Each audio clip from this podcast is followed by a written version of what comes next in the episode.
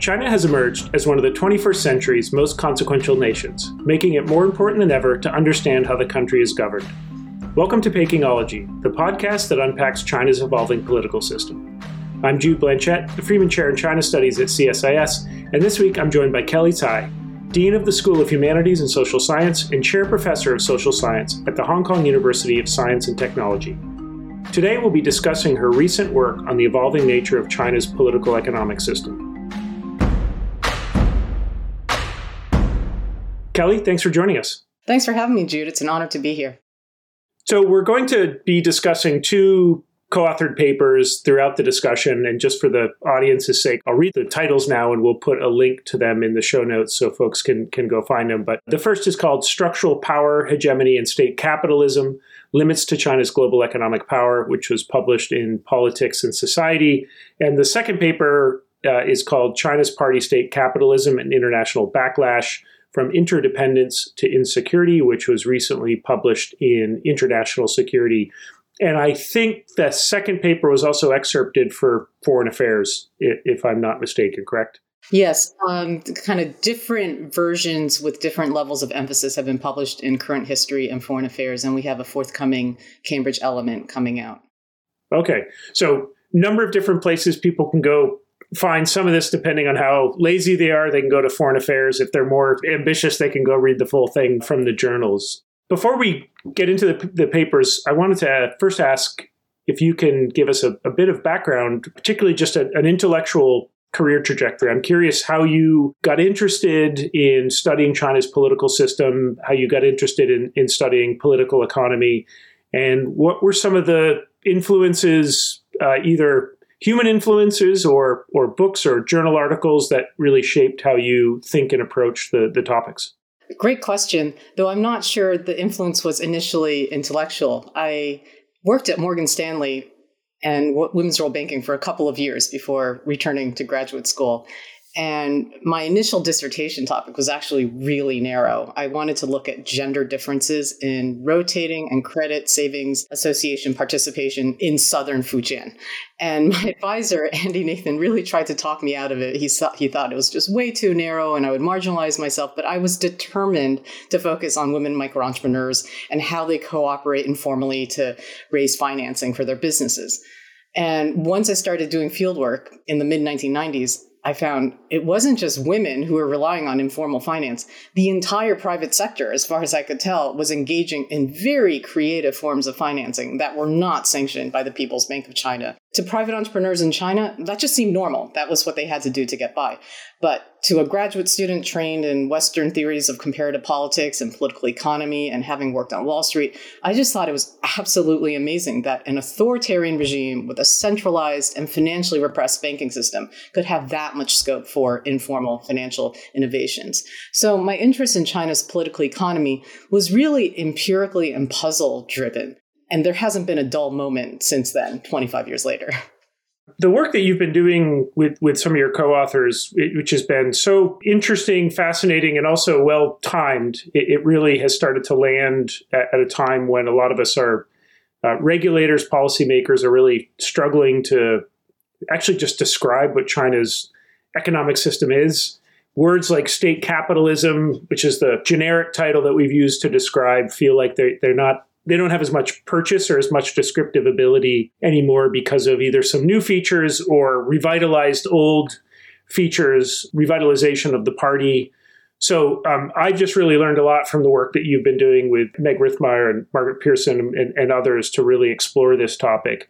Before we, we get into the papers, one of the things about your work is really focusing on the history of China's economic development, focusing on the history of China's reform process as a necessary prerequisite for really understanding where China is today. That seems kind of obvious, but it's also much ignored, I think, especially in some of the policy discussions. And so I wonder if if you can give us a potted history or a snapshot of why reform era economic history still matters even in an era that many people are saying is kind of post reform you know how does that reform era history shape some of the characteristics of china's actual existing economic system today Sure, that's a, that's a great question, and I think it is really important to remember that China's reform trajectory since the late 1970s has always been quite distinct from that of the reforming, you know, for the former Soviet Union and Eastern Europe, China's reform process was always and continues to be experimental, gradualistic, and subject to debate between reformers and interests that are more reluctant to reform. And even though the People's Republic of China has had five year plans since 1953, much of the reform era has been improvisational and reactive. Dismantling the entire socialist economy through privatization and full marketization was never the overarching goal. Instead, China's reform era leadership has often had a ambivalent attitude towards the private economy. While the state sector and foreign capital have had a privileged position relative to the domestic private sector, and especially compared with American capitalists in the 19th century or Korean ones after World War II, China's capitalists have been relatively weak in dealing with the state. Private enterprises in China have always faced restricted access to bank credit, higher rates of taxation, and greater predation by government officials relative to state firms. So that's a key legacy that distinguishes China from other patterns of political economy that we're familiar with. I want to just now talk about the first of the two papers, or at least reference it for this first question. This is the paper in Politics and Society. So the paper argues that using more traditional metrics to look at China's economy can lead to overestimating China's achievements and its, you know, its quote, I'll need you to explain this hegemonic potential. So first, you know, what are some of the traditional metrics that our people are relying on? And actually, you know, for those of us who aren't in the in the academic tribe, what does it mean if we're thinking about hegemonic potential? Traditional metrics of measuring a country's economic power include indicators like the size of the economy, GDP, industrial output, or volume of world trade, levels of foreign direct investment. And looking at these standard indicators, the Chinese economy seems formidable. It's the world's second largest economy with nominal GDP of nearly $18 trillion in 2022. It's the world's largest manufacturer and exporter. It has the largest labor force in the world with nearly 778 million workers. In the 2021 Politics and Society article that I co authored with my former graduate student, Liu Mingtang, he's now at Johns Hopkins, we point out that the metrics for global economic power have actually changed pretty significantly over time it's I think it's really critical to take a, a long historical view of these issues. During the age of mercantilism, which was from the 15th to the early 19th century, international trade represented the dominant arena of economic competition and marked a country's relative economic power. So you had, you know, seafaring empires like Portugal, Spain, the UK. And so naval power and the share of global trade and colonial possessions were the main indicators of imperial dominance during the age of mercantilism. But in the age of industrial capitalism, which goes from about mid 19th century to the late 20th century, is really trade, modern financial institutions, and domestic industrialization that became more important than, let's say, colonial possessions, which became more of a burden and anachronistic. Now, by the time that China's economy really took off in the 1980s and 90s, it was the age of neoliberal globalization, which marked a shift away from national production and the emergence of global value chains coordinated by different transnational corporations across territorial boundaries. So to translate that, whereas production may have been occurring in within a particular country with just some resources imported abroad, under neoliberal globalization, many different components are coming from all over the world to comprise a single phone, for example, or a single computer so, in the contemporary configuration of global capitalization with global supply chains, cutting edge competition for profit derives from controlling the most value added part of the global supply chains. So, earlier measures of national economic power, such as trade volume and industrial output, they're just too blunt as indicators to indicate value added and industrial competitiveness. A product may be manufactured and exported by one country, but most of the profit goes to a transnational corporation based elsewhere. So, the most meaningful measure of relative economic power in the global economy these days is looking at which countries have the multinationals that are dominating the highest end of the global value chain. And a key measure of that is the transnational index scores of companies, which is just calculated based on a company's weighted share of overseas assets, sales, and personnel. Now, even though China is the world's largest exporter, China's companies are actually still largely domestic oriented, and this is reflected in their transnational index scores. Most Chinese transnationals have TNI scores of less than 50, while nearly all of their global counterparts have scores well above 50. And just looking at the volume of China's exports actually isn't enough because foreign invested companies have accounted for over 80% of the share of China's export value in medium and high tech industries since 2002. So, in addition to dependence on foreign direct investment in the export sector, China also depends really heavily on the foreign supply of intermediate goods and components. And a key indicator of industrial upgrading in global value chains is looking at the degree of forward versus backward participation. So, backward participation is the ratio of foreign value added in a country's gross exports. By contrast, forward participation refers to the ratio of domestic value added in a country's exports abroad. So, forward participation in global value chains means that a country is able to supply components for other countries' trading activity, while backward participation shows that you're really dependent on imported components for your export sector. So, compared with the US, Japan, and the UK, China has a much higher level of backward participation, while its forward participation is relatively flat. What is hegemonic potential? Just how strong and powerful China can be? Yeah, if we're talking about economic hegemonic potential, it is about controlling the highest end of the supply chains in strategic sectors that are most important to the world. So, hegemonic potential also means, yeah, it, it means control over the the value added, the productivity, the resources, and there's also a non material component to hegemony, which is the ability to influence other countries, uh, agenda setting, and establishing the norms of economic transactions in the world economy. Just going back to the China question and hegemonic potential. So, if we were using, you know, how how do you think about China right now in terms of sort of its global power there's a debate right now in, in Washington trying to think about, you know, some are arguing that China's, you know, China has a peaking power. You don't hear many people say collapse, but you certainly hear a rising tide of people saying, you know, the best days are behind it. You know, all the headwinds that are coming into play. I think if we're, we're looking at the fruits of China's industrial policy uh, in terms of producing winners in the semiconductor space, for example, it's mixed. How do you think about the position China is in today? um, and situate it in that debate of is this the muddle kingdom and you know china for the next decade is just going to be trying to you know continually break through the middle income trap do you see the potential for for china to sort of the slope of the curve to get steep again? Or do you see china heading into something you know maybe much choppier waters? If i had to uh, vote between the the muddle trap or or a steep incline uh, rise i would probably choose the former um, because China faces a host of domestic challenges as well as a not so friendly external environment at the moment between a need to change its original growth model from being export oriented to becoming more focused on domestic consumption. Rates of investment have been historically high but are unsustainable.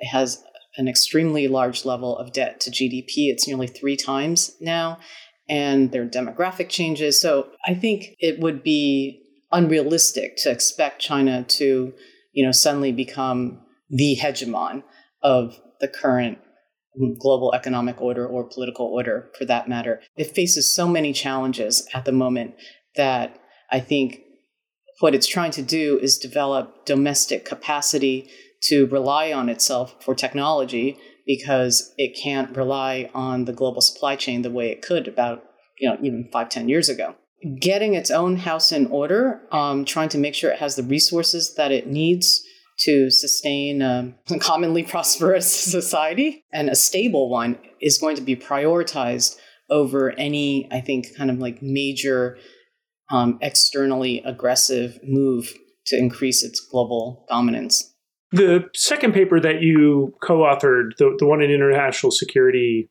and again, various manifestations of this work on party state capitalism have appeared elsewhere. I think to start with, can you talk about why you and your co authors felt that state capitalism wasn't a sufficient label for China's political economy anymore. You know, you call it party state capitalism. Sort of what are the characteristics of it and why does it why do we need a new descriptor? For the past few years, I've been co-authoring with Margaret Pearson at University of Maryland College Park and Meg Rithmire at Harvard Business School on various aspects of what we call party-state capitalism. So I just want to make it clear that the concept is something that we've worked out together and published on jointly. To explain the shift from state capitalism to party state capitalism, I'd like to take a step back just for a moment to explain what state capitalism looked like in the 2000s. Basically, the state retained control over the so called commanding heights of the economy through large state owned enterprises in strategic sectors like finance, telecommunications, natural resources, defense, and shipping. And there was also local industrial policy in certain industries as well. But most of the consumer oriented portion of the economy, including light manufacturing and exports, were open to genuine competition and also open to foreign investment.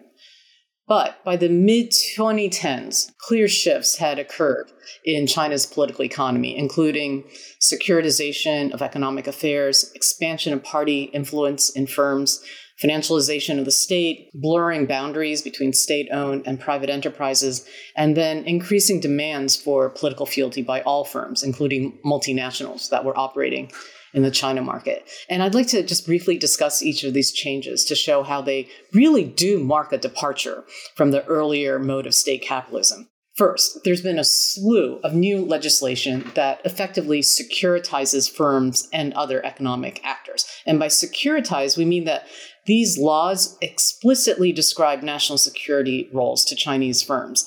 The 2015 National Security Law obligates enterprises to uphold national security and cooperate with national security efforts. The 2016 Cybersecurity Law requires network providers to provide technical support and assistance to state organs related to national security. The 2021 Data Security Law expects enterprises and individuals to protect data security and prohibits them from providing critical data to foreign countries. And that's just a small snapshot of all the legislation.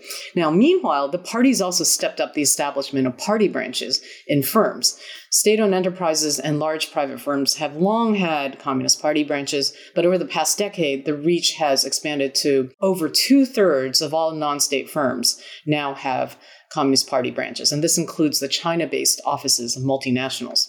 Third, under party state capitalism, we've also seen the expansion of state capital well beyond firms that are majority owned by the state in a process that Barry Naughton and others have described as financialization of the state. There are now these state owned capital investment companies that invest in non state firms to advance industrial policy goals and also generate returns in important economic sectors.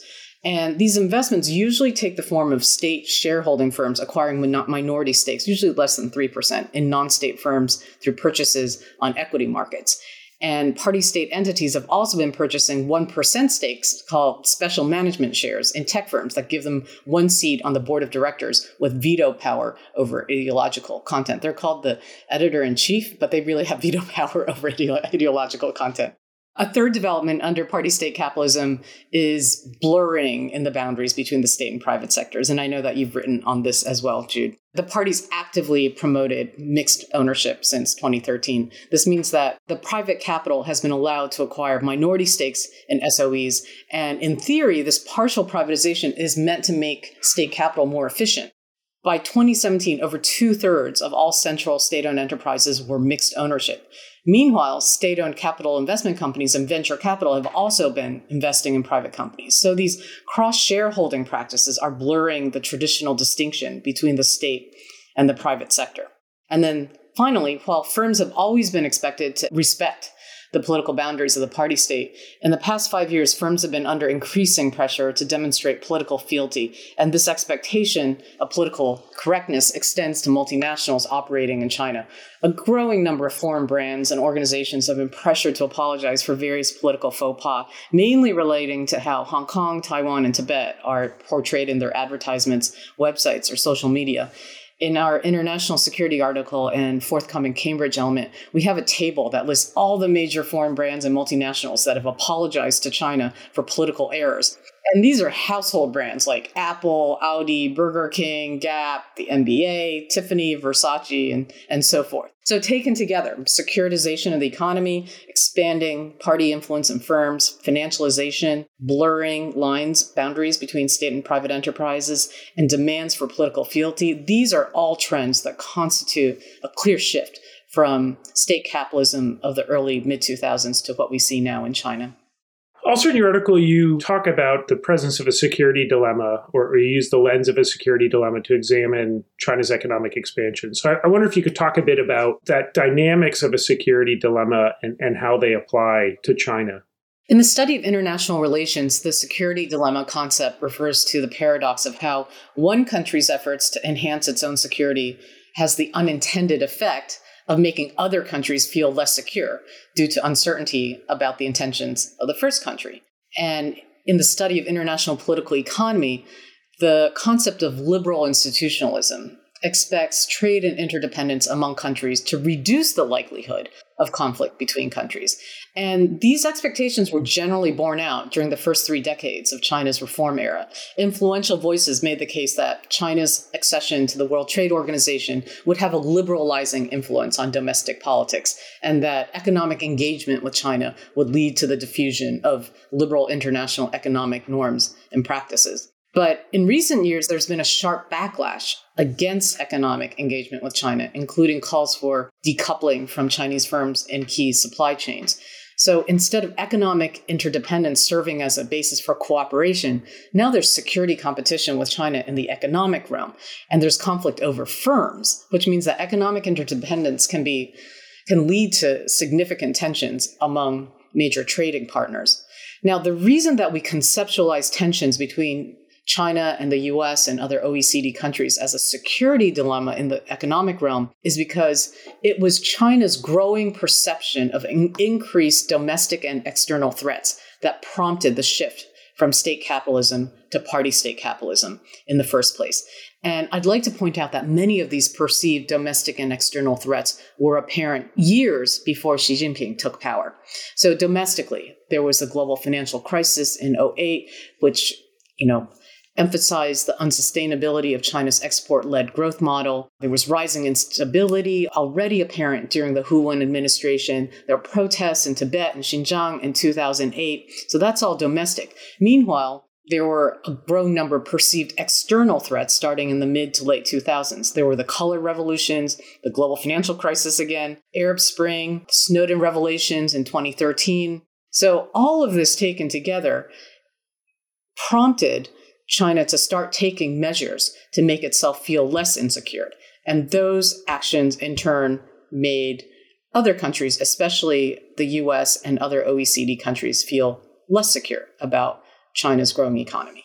You know, on that, Kellee, just to maybe posit the, the current round of this is now, and, and I was with our, our mutual friend Barry Naughton yesterday at a conference, and he was talking about just summarizing China's current economic strategy of basically fortifying the country from to, to be able to blunt the effect of or circumvent what it sees as this kind of embargo strategy that the United States is pushing, right? We're going to deny China access to, you know, key technologies. We're going to be thinking about ways that we can and have sanctioned China. And China then is building up this um, set of tools to be able to again you know use the renminbi more for for you know cross border transactions. We just saw we're recording this on February 16th. This morning the news came out that China, I think for the first time, used its unreliable entity list and put two US defense firms on this, but this is part of this sort of economic statecraft or economic warfare toolkit that China has been, you know, producing over the past 5 years. You mentioned some of the raft of national security legislation that's come out. So, it does seem, you know, to strengthen your argument, we're now seeing this continue, right? We're now, you know, China responded and created this, you know, party state system uh, out of a security dilemma. We then responded by you know, responding to this party state model. China's now responding to our response to this party state model, and on and on and on and on it goes. I'm curious in your work or just speculative, how does one get out of a security dilemma given, I mean, just looking at this, this seems so damn entrenched. How do you think this evolves next? Is there some and I'll, I'll shut up in a second, but is there some point at which, if the two sides actually do a little bit of selective decoupling, that that can actually reduce some of the security concerns, and you might get to some steady state equilibrium led by decoupling where you can coexist because basically we're not in your core network and you're not in ours anymore. I think your observation about the downward spiral is spot on. It's become kind of a tit for tat downward spiral of mutual suspicion, which is is very concerning and ultimately doesn't bode well for areas of mutual interest, cooperating in areas such as climate change or green technology. These are areas that we don't have to uh, be competitive in or necessarily have you know national security implications. So the suggestion of partial decoupling could make could well make sense. I think what makes a security dilemma especially difficult to break out of is lack of mutual trust. And so the question is what are the areas in which there it's still possible to have mutual trust and cooperation and emphasize those dimensions of the Sino US relationship or the US OECD relationship. And then to the extent that neither side is relying on highly sensitive technology, then there isn't as much of a basis for that sense of insecurity. Turning back to the paper for a second, and just a final few few questions here. You know, a good chunk of the international security article is looking at how this party state capitalism model has provoked a backlash globally, which has some pretty significant knock on effects uh, for China. And I, by the way, I just I thought when I was reading this paper, I thought of it's a very nice intellectual heir to Mark Wu's you know the China Inc. challenge to the WTO, which is just an, an, an awesome paper. Which you know I, I, just remember reading that and having such an impact on on my thinking. And I feel like the, the the paper you've done here is very much in that tradition. How do we incorporate party state capitalist country into our existing economic you know regulatory institutions and, and norms? Seems difficult. And maybe that's one of the reason and now this is the question it has provoked a backlash. So can you talk a bit about what does this backlash look like to party state capitalism and i think an important question do you see beijing adapting responding to the backlash in ways that might bring China back into more close alignment with you know traditional uh, economic regulatory norms. In other words, do they see that they're the path forward is getting narrower because political systems are looking at this party state capitalism and becoming concerned, and that might provoke China to to rethink some elements of its current approach. Okay, uh, there are two parts to your question. So the first is what does the backlash look like? And uh, one expression of backlash is just heightened scrutiny of reviewing investment from China. So the U.S. has the Committee on Foreign Investment in the U.S. that uh, can block attempted investments by Chinese companies into tech firms and other strategic sectors in the US. The UK similarly has a national security and infrastructure investment review process that it launched targeting China. And France, Germany, and Italy initiated EU wide discussions back in 2018. You've got Taiwan and South Korea similarly restricting Chinese acquisitions, and the Australian Foreign Investment Review Board. So many countries have established review procedures really focusing on Chinese acquisitions. And then, so those are, that's heightened scrutiny of investment from China. There have also been punitive measures levied on large Chinese firms. So Australia banned Huawei from 5G. Uh, there's the US National Defense Authorization Act, the EU Toolbox for 5G security, and all sorts of new initiatives have emerged to manage the perceived China threat. So there was the US's uh, Department of Justice's China initiative that lasted from 2018 to, to uh, February 2022 and there's been discussion of a new NATO to counter economic threats. Plus, there's also discussion of a potential review of outbound investment from the US to China. So, taking all of this together, if you're sitting in Beijing and looking at this coming at you, it starts to feel like the West, um, or you know, the advanced industrialized countries, OECD countries, led by the U.S., are ganging up against China and trying to prevent it from gaining the technology that it needs. And so that, in my mind, leads to, you know, further reinforcement of their justification for their industrial policy made in China 2025 and their military uh, civilian fusion approach to technological development. Your question about whether this might lead leaders in Beijing to rethink their current strategy, I think you know recent statements um, such as at the Central Work Economic Conference in mid-December and also at the World Economic Forum in Davos recently, they were saying all the right things that they do not want to be isolated, they want to trade, they want to engage. The tech crackdown is over. They practically announced that. and COVID restrictions have been lifted. So it seems like there have been some efforts to assuage investors' concern that China's just, you know, gone off the deep end and, and is going to be very difficult to engage. I think there there are some efforts to do that for sure. But I guess the argument is you know the the core elements of that party state capitalism that you all outlined in the paper are are unlikely to be substantially revised downward in the current climate, right? So even if there's a rethink on specific policies, not on the underlying architecture of, of its current political economy. That's correct. I, I think the expressions of party state capitalism have become fairly well institutionalized. It's not very easy to undo financialization overnight or mixed ownership enterprises or the influence of party cells. Those are mechanisms of control that the party is not going to want to relinquish anytime soon. Just as a final question, and there's no necessarily right answer, but I'm, I'm curious where does this evolution in China go next? If it seems like the, the most recent phase has been the partyization, you know, of of everything I just have a hard time understanding it. If we were having the podcast in 10 years and we were doing another summary paper of party state capitalism, what might it look like? What might the next chapter of this party state capitalist evolution entail, do you think? And it's, it's an unfair question because who knows? But I'm curious if you have any guesses.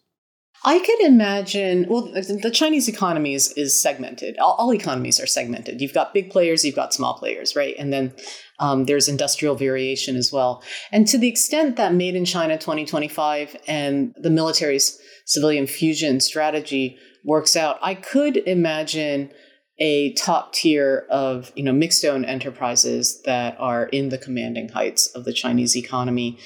How competitive they will be remains to be seen. At the moment, a lot of money is being thrown at semiconductors. There's been tremendous waste and also corruption. But maybe, just maybe after all that settles, all you need are all you need is really one winner. Taiwan has one of them. And so the question is, will there be key winners after a, after a tremendous waste? I think I've quoted it 15 times on this podcast, but I'll quote it yet again because I love it. Loren Brandt had a, a, really fantastic article on the sort of evolution of China's economy. And, and the phrase he uses is, you know, with China's current approach to industrial policy, it'll have the occasional Sputnik amidst a sea of mediocrity. But to your point, you know, and I think I think Barry's made this point, Barry Naughton, a few times as well. If you've got the sort of venture capital model, you don't need to hit every time. To your point, if you've got probably China feels like it can afford to have you know a thousand losses if if the thousand and first company is a TSMC. You know, I'm exaggerating. They won't get a TSMC, but you know, you get a winner. You know, every thousand pulls of the arm, then then that might not be such a you know for Beijing that may be an acceptable approach. You know, to industrial policy. Well, the one thing that China has a lot of is people, and people come with data, and data is essential for machine learning and development of AI. And there isn't much, well, data privacy isn't very well enforced in China, let's just put it that way. So the fact that there's more ready access to data, I mean, China doesn't have a GDPR like the EU does that limits access of tech companies to personal data. That's an area where China could really take off.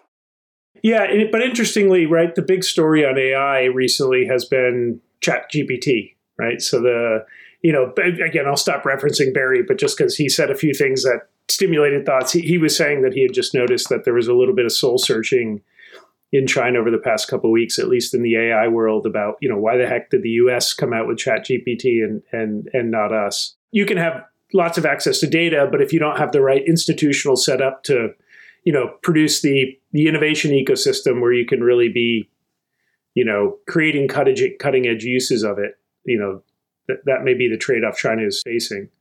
They're they're working on it, and um, yeah, I probably shouldn't say anything else, but we've been talking about it out here too. well, with that mysterious uh, coda at the end there, Kellee, want to thank you very much for joining us. I praise and talk a lot about the party state ca- uh, capitalism work that you and, and Margaret and Meg are doing often. I think it's it's just a just essential reading to make sense of what we're looking at now and to try to wrestle with um, how much has changed. And I also think it's just really important work for understanding the, the global China story, um, which you talk about in the international security paper of just how this security dilemma dynamic and reactions to it by other countries is just such a, a critical uh, feature to understanding geopolitics. So it's really a, a fantastic work, and I hope hope the three of you continue to work on it and, and i very much look forward to reading and, and learning it as it comes out so thank you for your time and thank you for your research well, thank you, Jude, so much for this opportunity. Like I said, it's been a tremendous honor to be here. I'm a big fan of your podcast and will continue to follow. Take care. If you enjoyed this podcast, check out our larger suite of CSIS podcasts from Into Africa, The Asia Chessboard, China Power, The Trade Guys, Smart Women, Smart Power, and more. You can listen to them all on major streaming platforms like iTunes and Spotify. Visit csis.org/podcasts to see our full catalog.